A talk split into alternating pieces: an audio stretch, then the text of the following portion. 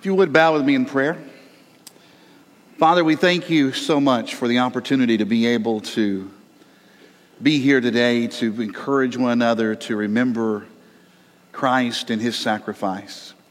And it is our prayer that our love will be made deeper, that our faith will be made stronger, and that our courage will be even bolder because of the time that we have spent here today. It's in the name of your Son that we pray. Amen. I've told you for the last three weeks that I love being a part of this congregation.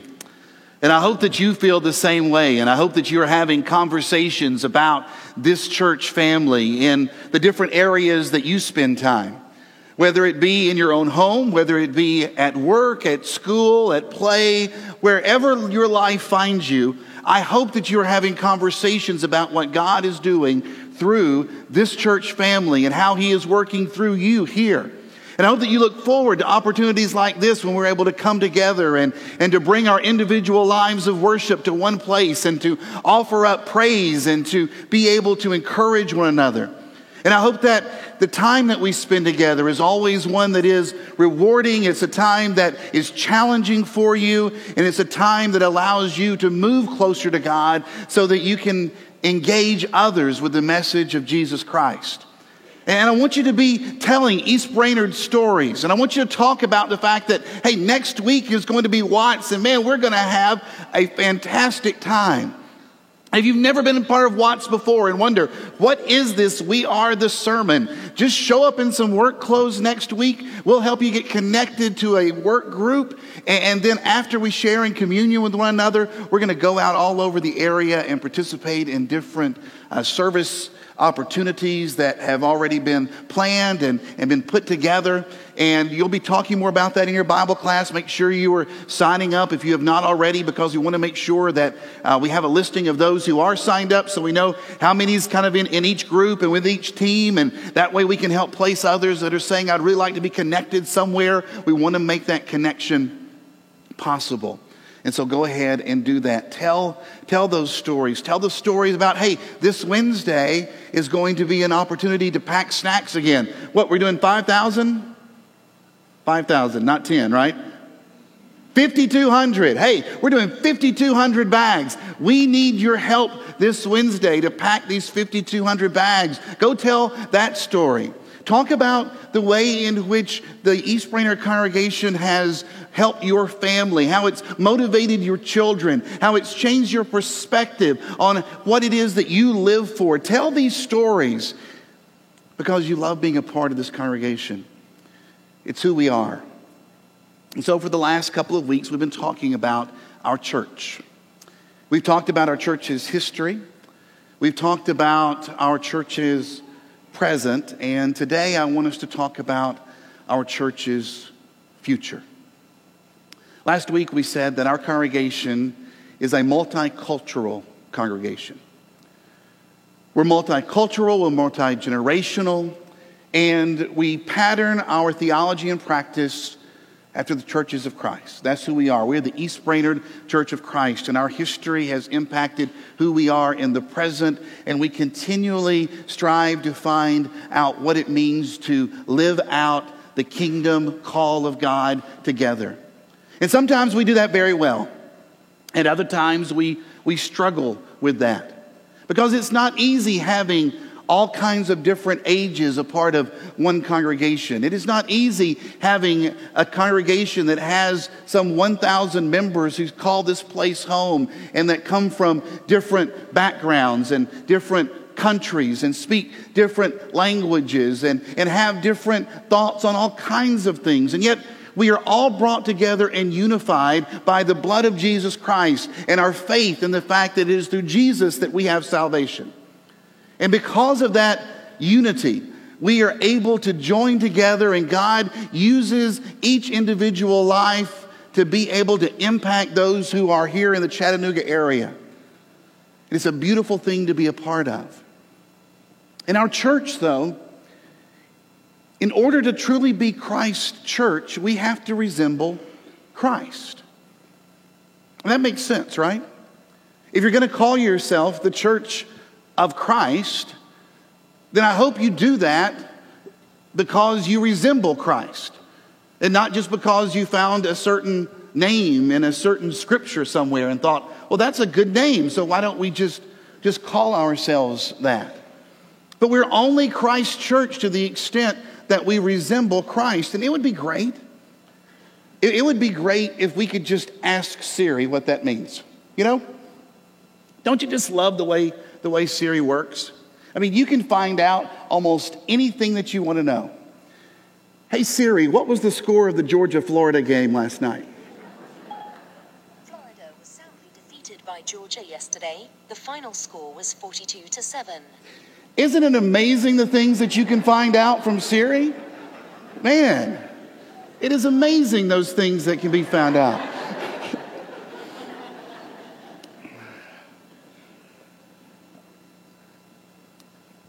Hey Siri, how does a church resemble Christ? Here's what I found on the web for how does the church resemble Christ. Have a look. Have a look on the web. Wow, man, there is all kinds of things that just popped up. How a church can resemble Christ. Four ways the modern church looks nothing like the early church. Six ways the Bible tells us what church is supposed to look like. And you can just keep on, keep on going. It'd be great if that's all it took, you know, to figure out what church was and what church was to be like. Let's just, let's just Google. Let's just Google and try to, to figure out who it is that we are going to be and what it is that we need to to be about. Sadly, though, it just doesn't work out that way. It's a little bit more difficult. Or maybe it's not. Maybe it's not as hard as we think it is when it comes to finding out exactly what the church is supposed to be about and how the church is supposed to look. The Apostle John would write to the church and he would say, You know, anyone who claims to be in Christ must walk as Jesus did. Sounds pretty straightforward, doesn't it? What does it mean, though, to walk in those footsteps? And churches for generations have been struggling over this idea as to what exactly it looks like. And there have been many different lessons, probably like the one that I'm going to give today, as people have said, What are we going to be as a church and who are we going to look like? And the different things that I'm going to bring up are nothing novel, it's nothing that is new, it's nothing that is going to be earth shattering. But as I've been telling you, that this week will be the week that we talk about where we're going and what we're going to look like and who we're going to be in the future. And I know that for each of you, you have had your own idea as to what you think that I might be saying today. And I joked with somebody and I said, you know what? I think everybody coming is going to be disappointed today in one way or the other. Because you probably will not hear exactly what it is that you expect to hear. But just like you can ask Siri, how can I get from one location to another? I'm going to play Siri today for a little bit. And when we think about this idea of how can we go and be the church that truly resembles Christ, I want to share with you a few things that I found in Scripture that I think speak to who it is that we will be in the future. If we're going to be this church that resembles Christ, then we will walk by faith and not by fear. In Acts chapter 4, there's this picture of Peter and John and the fact that they had been arrested because they had performed this mighty miracle and done this great act of healing. They were arrested, they were taken before the religious court, the Jewish religious court at the time, and they were commanded and told they could no longer speak in the name of Jesus Christ, they could no longer do mighty acts in his name. They decided, however, that it was more important to obey God instead of men. And when they were released, they returned to the church family. They returned to the other believers, the other disciples. And in verse 29 of chapter 4, you find the ending to a prayer that those believers prayed. And they said, Now, Lord, consider their threats, those that had been made against Peter and John and enable your servants to speak your word with great boldness. Now, boldness is what got them in trouble. Boldness is what got them arrested. Boldness is why they were in the situation that they were, they were in, and it created the problem. And yet, here they are praying for boldness. And from my 21st century perspective, I look at this and say, I think you're pretty bold. You preached a lesson, 3,000 people were baptized. I read through scripture and see the changes that were made in whole communities, and I think, I think you're pretty bold already. And yet they say, make us bold. And I want to ask you something. When was the last time you prayed for boldness? When was the last time you heard someone stand up in the middle of this congregation and say, Lord, make us bold? If we're not known for anything else, let us be known for boldness. And I wonder if it's even in our vocabulary anymore to speak the word in the, and be a witness in the marketplace. Now, I'm not saying that we should be praying for weirdness, that's a totally different prayer. But to pray for boldness, they also said, and Lord, stretch out your hand to heal and perform mighty signs and wonders in the name of your holy servant, Jesus. Do you understand what they were asking for in this prayer? They were asking to be able to go out into their community and around people who did not believe, around people who were skeptical, and to be able to do something that was so utterly amazing that the people would say that has to be an act of God. You see, the healings that took place, the miracles that were done by these early followers, were not done just so there could be a magic sideshow going on in town. And it was not done just so the person who was healed could have new life. It was so all those who were around, who heard of what had taken place, would stop and consider God, and consider His Son, and consider His Spirit. What if you were to begin to pray a version of this? What if you were to begin to pray and say, God, would you please stretch out your hand and do something through me? Do something through me in my secular community, among my unbelieving friends, among my anti church friends, among my friends who have walked away from the faith. So often I get tongue tied and I don't know what to say, and I'm always afraid to bring up your name. But would you fill me with boldness, not for my benefit, not for the church's benefit, but for the benefit of those who might believe?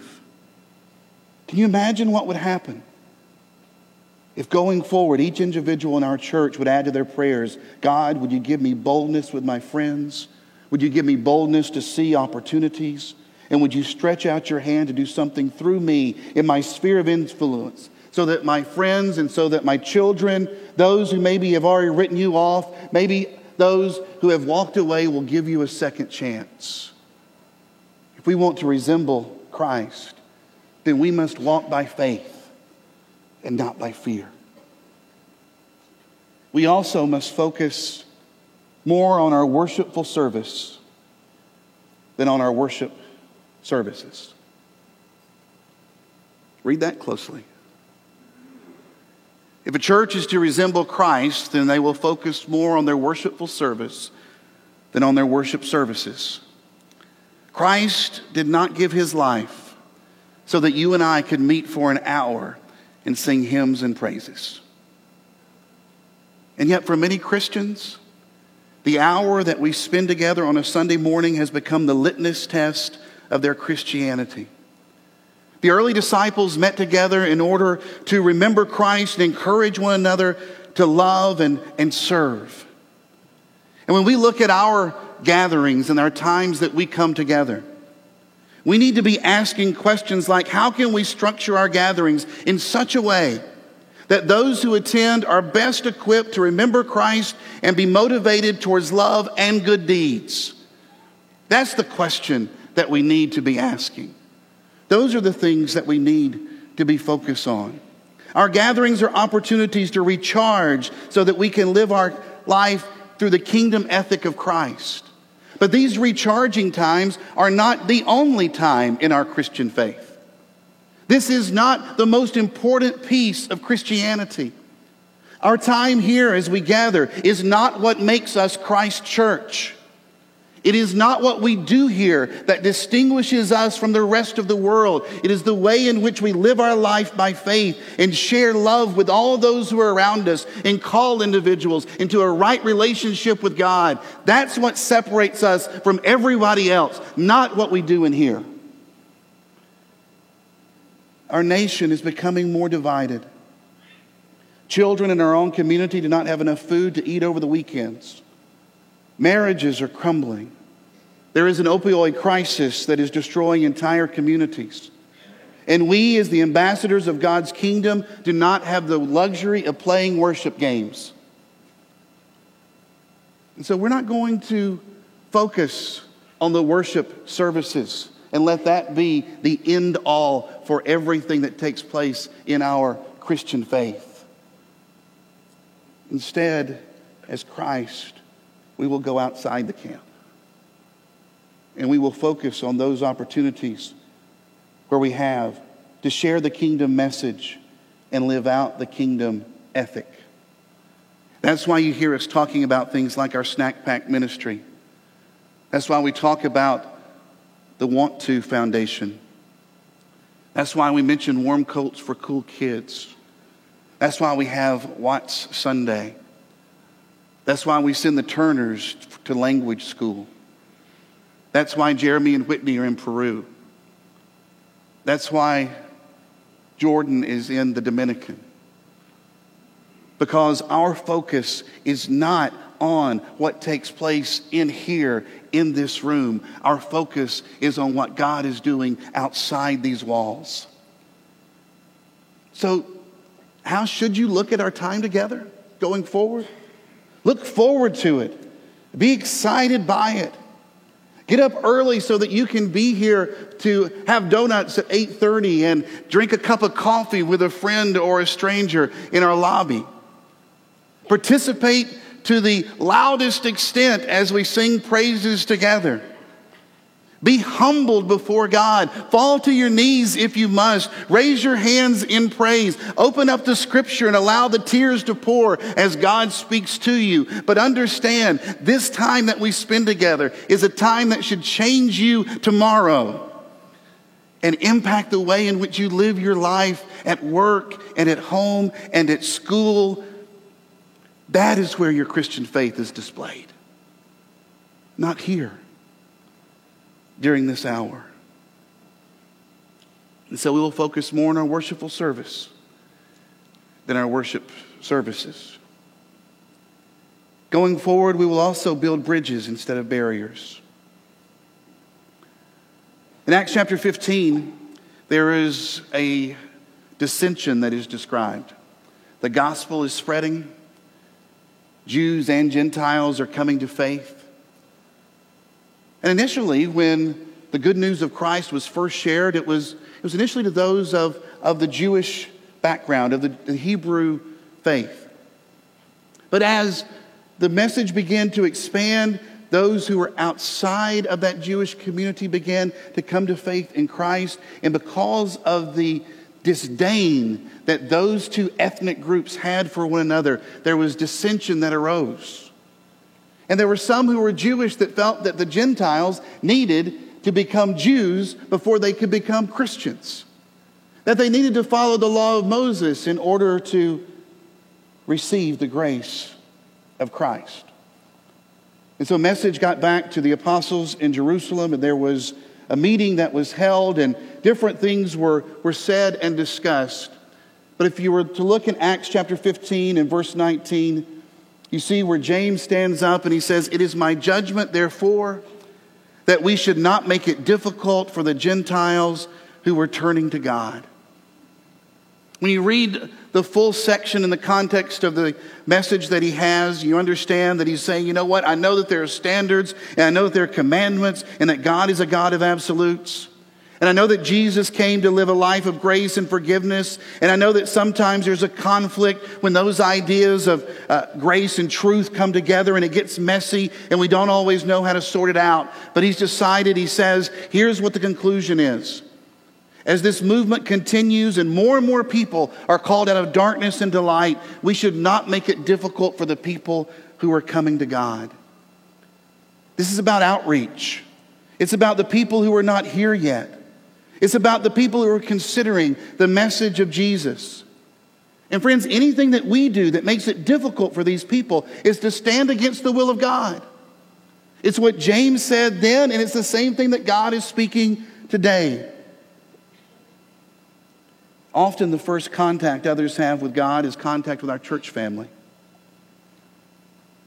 And because of relationships that they have with you, many people come and say, you know what? I want to be a part. I want a family like this. And they ask, can I be a part of your family? And we want that. We want to be able to share how that more and more people are becoming a part of the East Brainerd family. But understand, more than being a part of our family, we want you to be a part of, of God's family. And like our own children, the journey of faith and repentance takes time. That's why when people come and say, We want to be a part of the East Brainerd family, we do not have it as a policy that you first have to be baptized here in order to be a part of this family. You say, well, why is that? Because I thought that you had to get baptized at the church in order to be a part of that particular church. Like I mentioned, with our own children, it's a journey of faith, and repentance takes time. You've seen that with your own kids, you've seen that with your own grandkids, and yet you consider them to be a part of the church family here, right? See, there are people that come and say, you know what, I want what you have. I want the family atmosphere. I want people to encourage me. I want to experience the love that you have to share. I want to have that. And they say, can we be a part? And oftentimes, people that come, they don't understand all of our history and they don't know where we have come from. They don't know where we're at at the present. They don't even know where we're headed in the future. They just know what they see. And what they see is something that is drawing them to God, and they're learning more and more. And they say, We want to be a part of that family. And as a leadership, we say, Great, come and be a part of our family. We will not baptize anyone into the East Brainerd Church of Christ because we do not have scriptural authority to do so. But we will, without hesitation, call everyone to be baptized into the body of Christ. And so that's why we tell individuals that come here want to be a part of our family. Sure, come, learn, understand, repent, believe, allow the message of God to, to just drench your soul. And we long for the day that you're able to say, you know what? I want to submit my life to Jesus Christ. We want to have more baptisms here, not fewer. But we do not want to have to set up hoops that people jump from, barriers to put in front of people that Scripture did not place. Because we desire to build bridges to those who are discovering who they are in the great family of God. We are more concerned with your relationship to God if you were here visiting with us today than your relationship with our East Brainerd family. But if you would like to be a part of our East Brainerd family, and if you would like to be a part of that journey as we can together walk with you, then we ask and invite and welcome you with open arms. Your relationship with our family is just the beginning. Here's another one. We will advance the kingdom instead of preserving our own status quo. Those of you who are business owners, do you remember when you had nothing to preserve because you had nothing? Remember what that was like? And man, you just stepped out on faith. There was fear, but that faith was the overriding factor. And then the larger that you became, the more risk adverse you became because now you had more to preserve and you had more that you wanted to hold to. And I'm afraid that our tendency is to be a lot like the Jews that you read about in the New Testament. As the message began expanding from those who were Jews into the Gentile community, there was this fear that was taking place that people were being allowed in that, that, that didn't measure up, that didn't fit. And there was a, a circling of the wagons, so to speak, by the Jewish community. And they felt like, you know what, God gave us this law and, and we can't let people trample on this law. We've got to preserve it. And in their effort to preserve what they had been given in the past, they forgot to advance the kingdom that was in the present and going into the future. And Jesus came along and said, We're going to advance and we're going to love and we're going to give people second, third, and fourth chances, even if it's messy. And we must not mis- make the mistake and allow our desires to preserve the status quo override our mission to advance the kingdom. And I've talked to you before about this idea on how there was a time years ago that this church congregation had to have multiple worship services because you met over together in that children's center. Remember that time when that was the only auditorium area that you had? And you so many people were being brought to Christ that you had to say, we've got to do something different here. And so you began to have multiple services because you couldn't fit everybody in at one time. And then the decision was made and the vision was given hey, we've got so many. Let's build a new facility so that we can all fit and worship together at one time. And that was a great opportunity. And so many of you were generous and gave. And we just celebrated this year the fact that this facility is paid off. But let me ask you a question Are you satisfied with just filling this building? Because if you are, then you're you're saying, i just want to preserve the status quo. I'm not interested in advancing the kingdom. In the future, going forward, I'm looking forward to the day that we have to have two services in here because of the people that are being brought to Christ. And we're having to talk about things again about what are we going to do with our Bible classes and we don't have enough room and what are we doing with our parking area and all these questions begin to come up about how do we fit everybody. I want those things to happen because that means the kingdom of God is advancing. So let me get it personal again for just a moment. Guys, we all have our church sweet spot. And it's that time and place when church was impactful and meaningful and fulfilling. It's a time when things were done as they should be. And we all at times wish, we wish church could just be like it was back then.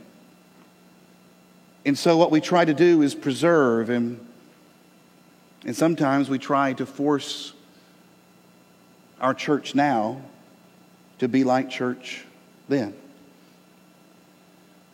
But you understand the problem with that, right? The church then was made up of different people than the church now. And because church is people, churches will always change and look different. Locations will change, ministries will change, worship styles will change. They all change as the makeup of the church changes. And let's be honest, not all change is necessarily for the better. But this church cannot be like it was 40 or 20 or 10 or 5 years ago. Because we don't have the same people. We look different. We come from different places. And as more and more people become a part of the church, the church will continue to look different. And yet, while God's people change, God's mission for his people remains constant. And because of this, we must not make it difficult for those who are turning to Christ. Because of this, we cannot be ruled by fear. Because of this, we cannot just try to preserve the status quo. So, going forward in the future, let's be bold and let's be willing to be uncomfortable. Let's engage others in Jesus' conversations. And let's keep this place a place where outsiders can feel welcome. When we err, let us err on the side of grace. Because if we're going to make a mistake, then let's err on grace side. Because aren't you glad that God erred on the side of grace in your situation? Aren't you glad that God didn't say, I'll love and accept you, but here are 613 things that you have to do first? And I can't close without saying this. If we want to resemble Christ as a church, then the most important thing that we will do in the future is love.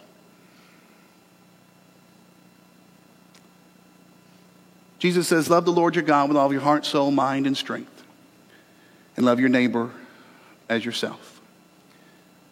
I mentioned earlier how the Apostle John said that if you're going to be a follower of Christ, then you must walk in Jesus' steps. He's also the author that in chapter 3 of his first letter would say, This is the command that we received from God that you believe in Christ and you love one another. Everything else is commentary. He didn't say that, I did. Sometimes, folks, we make it so hard. We don't need Siri to tell us how to be the church of Christ. We just need to look to Christ. And so we're going to err on the side of love. That means seeing beyond our nose. That means getting out of our own little cliques and comfort zones and recognizing that the people who come to be a part of this family, they have value by God and they are loved mightily by God. That's why whenever we get together, you know what? It should be a family reunion type experience. But it should also be one of those experiences that you guys have had when you've gone to your favorite sporting event and, you see another buddy and, and they're wearing your team's colors. And you have no idea who they are, but you begin to shout at them in a good way. I mean, it's roll tide and it, excuse me. Um, that one's hard to say for an Auburn guy. It's War Eagle, it's Go Dogs, it's Go Gators, it's, can we have some Go Vols in here, right? Oh, there we go. We see these people and we get so excited and we're yelling and we're screaming, we're going up, we're fist bumping and we're chest bumping and we're high fiving. Why? Because we see somebody with a common connection and if we're truly going to be a place of love, then that's how it needs to be when we come together here. As we're looking around and seeing others who have come for the purpose of being refueled and energized for the mission of Christ.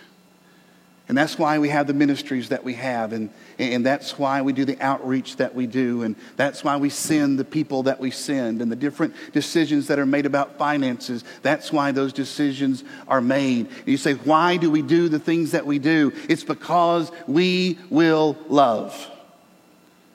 We will not always do it well, but we will do it to the best of our ability. We will love God. We will share His grace because that's who we are. And maybe one day someone can say of us, as Paul said of the church that was meeting in the region of Colossae, he said, I've heard of your faith. I've heard of your faith in Jesus Christ, and I've heard of the love that you have for one another. He says it all stems from the hope that is assured for you in heaven.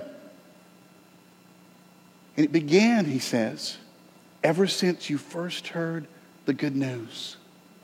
He said that good news is bearing fruit and it's multiplying and it's beginning to reach out beyond your borders and it's having an effect just as it changed lives in your presence the very first time that it was heard. I long for people to talk about our church like that. That we are a place where lives have changed because we have shared the love of Jesus and the good news of his saving grace face to face and heart to heart. We invite you to go on this journey that is the East Brainerd Church of Christ.